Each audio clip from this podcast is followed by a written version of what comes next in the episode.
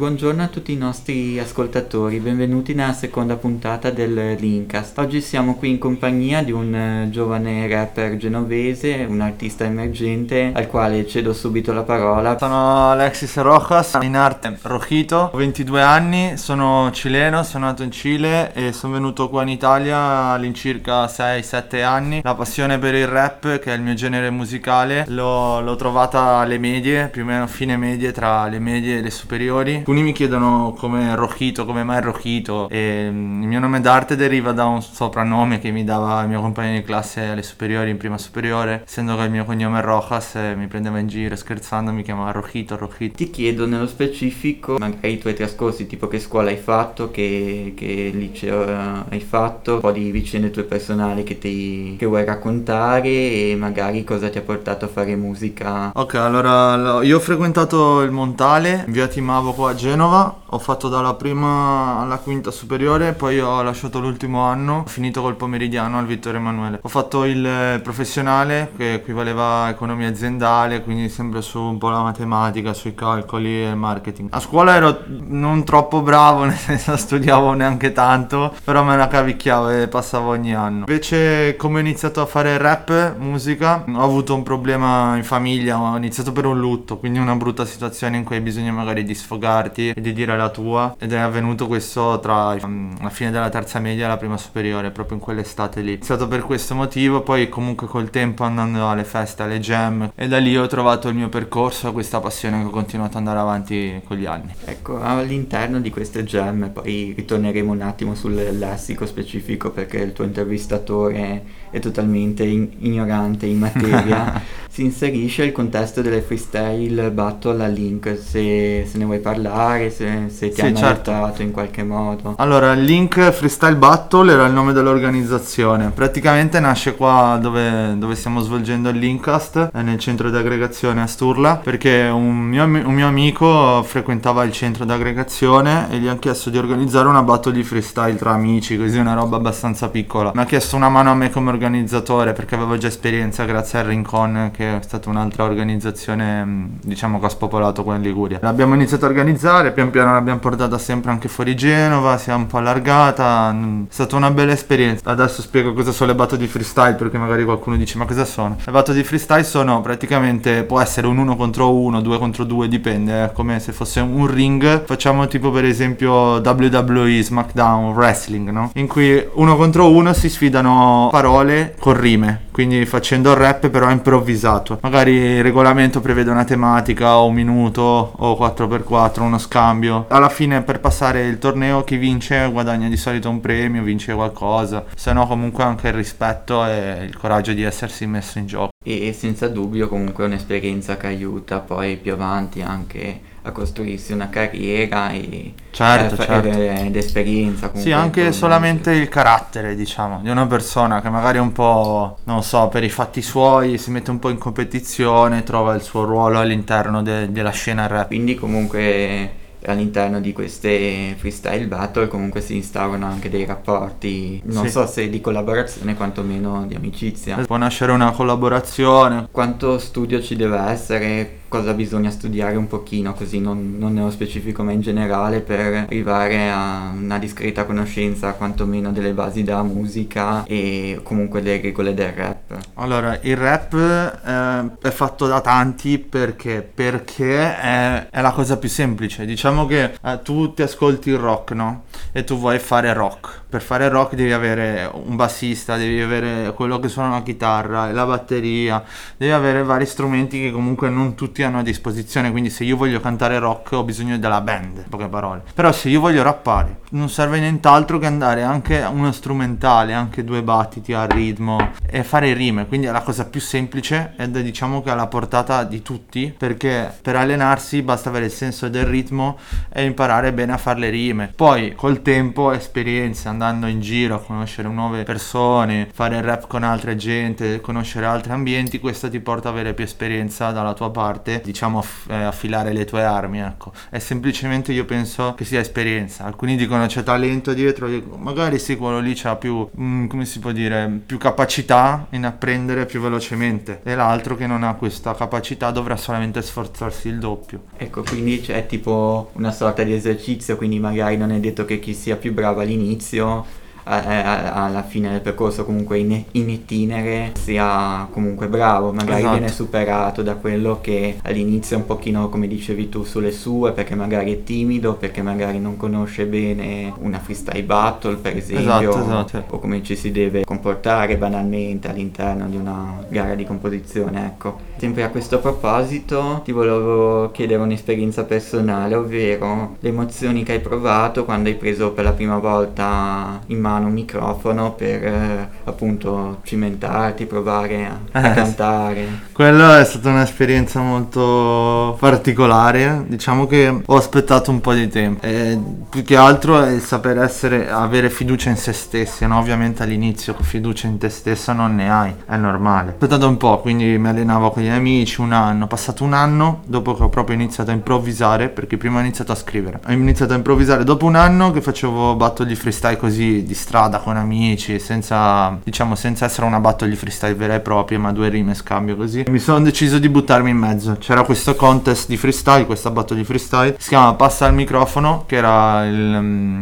il contest sempre organizzato dagli stessi che fanno il Tecniche Perfette. Tecniche Perfette è la battle più importante d'Italia. Praticamente fanno le regionali, quindi passano in 16 regioni d'Italia e da quei 16 lì i campioni fanno una gran finale. Chi vince è il campione nazionale di- dell'anno. E quindi c'erano i due organizzatori, che uno era il DJ e l'altro era quello che presentava, che è Masta 5 e DJ Double S, che facevano questo passa al microfono.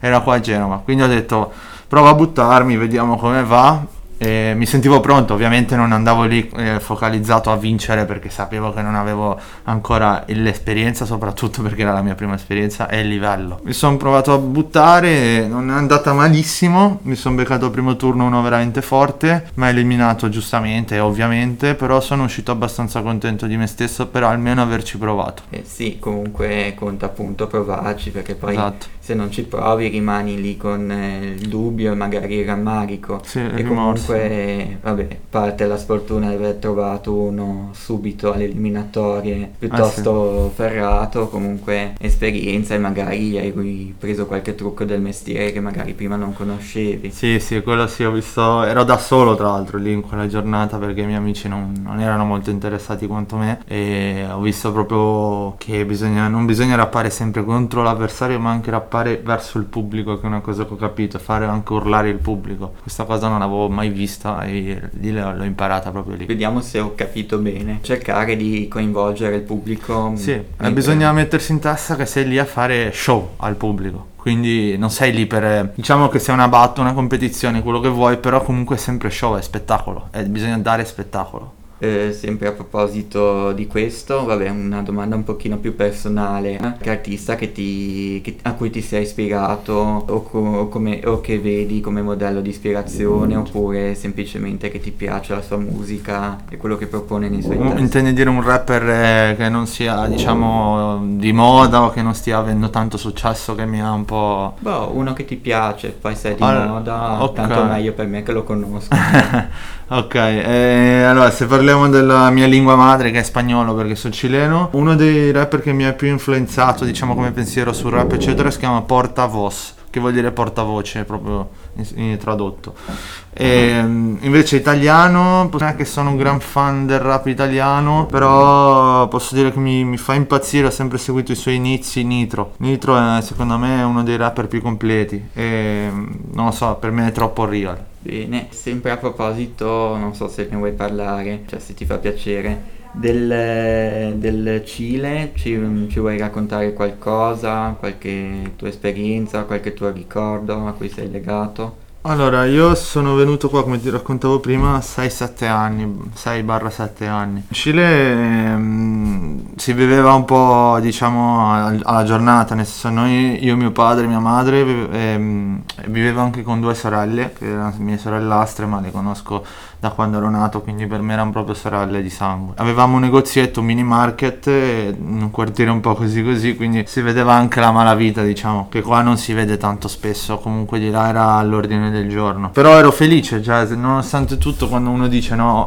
aver tutto, poi tutto non ti rende felice, avere anche abbastanza poco, o comunque non avere tutto, ti dà quella felicità inconscia, non so come dirtelo. Adesso qua ho di più e, e, e i ricordi che ho di là sono più belli a volte di quello che vivo qua. E è un'esperienza perché da, arrivi da un'altra parte del mondo e vieni in un altro, proprio in un altro mondo che sembra parallelo, una roba allucinante, cioè lo stile di vita, la sopravvi- eh, ecco la differenza tra sopravvivere e vivere, secondo me proprio passa da e bastano 12 ore di viaggio in aereo per eh, vederlo. E aneddoti ne ho veramente, se volessi raccontare staremo 4 ore, 10 ore. E, niente, l'unica cosa posso dire è questa, la differenza del cambio proprio di vita che mi ha, mi ha, mi ha colpito, mi piace molto qua comunque. Sono comunque due culture agli antipodi non solo geografiche ma proprio dal punto di vista culturale. Vabbè, una domanda così un po' meschina. Il cibo preferito del Cile? Il mio cibo pre- è, il, è il, tipico cibo è le empanadas, che sono praticamente, non so come si dice in Italia, empanate, non so come si dice sinceramente. Cotolette più o meno. No, eh, sono tipo, oddio, non, è che non le so fare, quindi se no le direi anche la descrizione. Eh, praticamente sono, mm, non so come dire, sembrano brioche ma non lo sono, ok? E dentro c'è carne, uova, carne macinata, cipolla. Vabbè, è un tipico piatto cileno per chi si vuole informare. Empanadas. Grazie. Eh, sempre tornando un attimo a un discorso un pochino più, più serio, eh, una tua esperienza di servizio civile, se appunto visto che hai intrapreso questo percorso, se vuoi descrivere ai nostri ascoltatori cos'è, cosa ti ha spinto a farlo e se ti piace. Ok, io in quest'anno ho iniziato il servizio civile, le mie esperienze sono state molte, però mm, appena adesso sono bello, bello contento e soddisfatto di questo percorso, penso che serva molto anche a, a, vedere un altro punto di vista che magari dentro di te all'inizio non vedi, conoscere anche altre persone, magari un po' più con difficoltà confronto anche a me solamente perché ognuno di noi ha dei punti forti e deboli. Sicuramente il mio punto forte è la capacità capacità di espormi senza vergogna, che poi è bene un conto, bene no, però senza vergogna sicuramente. E magari ho davanti una persona che ha questa difficoltà e, e riuscire a capirla senza bisogno di pretendere. E per esempio, tanti esempi, poi anch'io ho, ho altre difficoltà, eccetera, a volte nel, nel, nel, mestiere che sto facendo. Comunque è un bel percorso e se, se qualcuno diciamo, fosse interessato gli, gli, direi di informarsi meglio perché è veramente un'esperienza unica che secondo me, secondo me dovrebbero farla tutti. Quindi è un'esperienza che comunque arricchisce a livello personale, al sì. di là del lavoro che ti dà, che ti offre. Certo. È un, un qualcosa che, che, ti porta a maturare o comunque ad arricchirti come persona, quindi un, una bella esperienza sì, da tralasciando che comunque fa anche curriculum. Ah, che non è da trascurare. esatto. E tornando invece a, a, bomba sulla musica, più o meno fa, facendo una stima veloce, ora non andando nei dettagli, dietro a un singolo pezzo, quindi alla stesura magari non improvvisata o comunque eh, facendo seguito all'improvvisazione, quindi magari ti viene qualcosa di getto e poi lo riprendi e lo... Uh-huh lo arricchisci, quanto tempo più o meno c'è dietro un pezzo? Una bella domanda, però è difficile da rispondere, te lo posso rispondere semplicemente così, dipende. Perché? Perché come, non so, un... essendo arte, eh, dipende tutto dal momento. Se sono ispirato, se sono anche obbligato, io no, però se tipo chi è in major, chi è sotto un'etichetta che forza è anche obbligato, quindi un pezzo secondo me forzato, scrivere una canzone in modo forzato, ovviamente ci, almeno ci vorranno delle ore per far uscire qualcosa di carino, poi magari non viene niente di che. E ci sono dei giorni invece in cui sei ispirato e poi il giorno dopo non ti piace più. Cioè ti, piace, ti piaceva ieri e oggi non ti piace più. Di solito io quando scrivo sono ispirato perché è una libertà che posso concedermi perché non lo faccio per professione e ci metto veramente poco, passo da, dai 10 a, a mezz'ora, poi se mi, mi piace una certa de- determinata cosa, qui non sono ispirato magari ai concetti che voglio esprimere, ma al suono, allora posso metterci anche 2-3 ore. Dipende, dipende, ci sono pezzi che, che, tengo lì e poi li riprendo, come dici te, improvviso sopra una base che mi piace che mi, mi fa un mio amico, mi produce un mio amico e faccio freestyle sopra e qualche pa- frase, qualche parola, qualche tecnica che mi esce improvvisando, poi la rimetto sui fogli scrivendola. Dipende veramente, non, non posso darci una risposta giusta, diciamo. Sì, anche perché probabilmente non c'è, però diciamo che in linea generale basta seguire la propria passione. Esatto. E non essere, come dicevi, hai accennato tu, il discorso eh, di essere costretti a farlo, perché comunque è una passione e uh-huh. bisogna secondarla e mai farsi obbligare da lei. Ecco, esatto. La se- la, un'altra cosa che mi piacerebbe dire è che a volte, mh, io almeno, eh, non lo so altri, trovo questa difficoltà che magari sto scrivendo una canzone, per esempio, triste, ok? In quel momento magari sono veramente triste. Poi qua, mi piace, eh, poi magari il giorno dopo mi piace, mi piace, mi piace, poi devo andare a registrarla ma met- eh, non è che uno scrive e registra, almeno io non ho questa opportunità, questa, questa, fortuna anche di poter scrivere e registrare subito. Quindi magari passa una settimana e vado a registrarlo, ok? Però magari in quel giorno che l'ho scritta ero triste, quel giorno in cui vado a registrarla sono felice, capito? Quindi anche lì è un po' con- contrastante, diciamo. Ti dà l'opportunità comunque di, di rivederla un pochino e di pensarci sì, più a lungo. È che il problema è l'interpretazione, almeno per me, interpretare quel momento che magari lì sono contento e lì devo rappartela al microfono e sono felice, non sono triste quanto il sì, testo. Poi fa sempre parte del, del cantare, del parlare attraverso la musica comunque mettere le proprie emozioni in, in, gioco per eh, dare qualcosa di significativo, altrimenti se non ci sono le emozioni dietro difficilmente. Esatto. E tornando sempre sul discorso di chi magari non è molto ferrato, se puoi spiegare la tua scelta, un termine che si sente tanto non so, nel linguaggio musicale o comunque nella scena rap, se, se, se, vuoi spiegare una cosa che magari si sente molto spesso e che magari però una persona tende a non conoscere. Ecco. Ok, io boh, se mh, mm, di modi di dire, diciamo ce ne sono veramente tanti che è una specie di un, un, come se fosse un altro vocabolario, la maggior parte deriva tutto da, dall'inglese perché il, il rap, diciamo in sé l'hip hop, eh, forse potrei spiegare questo. Infatti l'hip hop deriva da, dagli Stati Uniti, quindi è nato lì, quindi per forza un po' di inglese c'è di tutto. La differenza, è, spiegherei questo per, per, evitare che la gente si confonde molto spesso. Ad esempio se guardiamo le radio esce un pezzo rap e c'è scritto genere hip hop. È, di, è, sbagliatissimo dire una roba del genere. L'hip hop è, è, è la cultura, il movimento e l'hip hop ha delle discipline sottostanti che comunque fanno parte dell'hip hop ovviamente, che è il rap, ehm, il writing, in realtà è l'MCing, il DJing e il b-boy, ehm, che poi il rapper non è proprio considerato hip hop perché sarebbe MC, l'MC è il maestro di cerimonia. Il, diciamo che l'MC è un rapper, ma il rapper non è un MC. Il rapper rappa, ovviamente, quindi la parte dell'hip hop e del ra- rapper fa musica, la fa il DJ di solito eh, la mette, quindi la mette Masi, di solito un DJ è anche un beatmaker, quindi colui che fa i beat, che produce la musica. Invece il b-boy è colui che la balla o b-girl, perché dipende, la balla, quindi il breakdance. E il writing è colui che la disegna, di solito c'è lui che disegna. E queste sono le quattro discipline. C'è chi dice che ce n'è una quinta che sarebbe la knowledge, che sa- sarebbe la, la, cioè il sapere, informarsi e sapere per la, perché questa è una cultura, quindi bisogna sapere anche tutto in generale, perché se tu rapper vuoi parlare di un tema di attualità devi averlo studiato. E tu writing eh, vuoi disegnare qualcosa, devi avere delle basi su cui disegnare, non puoi disegnare a caso, ci sono delle tecniche da apprendere eh, stessa cosa nel ballare, stessa cosa nel mettere la musica, nello screcciare, quindi eh, la knowledge. Altri dicono che magari il beatbox è la quinta disciplina, altri dicono che può essere anche lo skate, però per ora si dice che sia la knowledge, però eh, fisse ce ne sono quattro di discipline.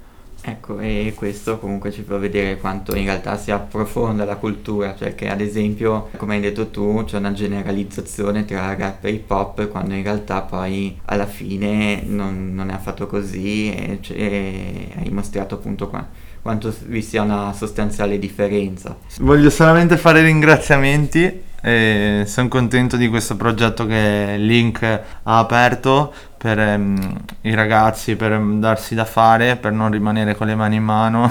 è bello vedere che i ragazzi si impegnano, mi fa un sacco piacere che um, diciamo i progetti vadano avanti, inizino per essere finiti per poi riniziarli a sua volta. Quindi che sia un progetto che non finisca qua. Ringrazio il link per questa opportunità, questa intervista è stata molto piacevole e niente, non perdetevi i prossimi episodi. Yeah! Grazie mille al nostro gentile ospite eh, Roito, ha detto tutto lui, quindi non resta che ringraziarvi e rimandarvi alla prossima puntata del pod, dell'Incast.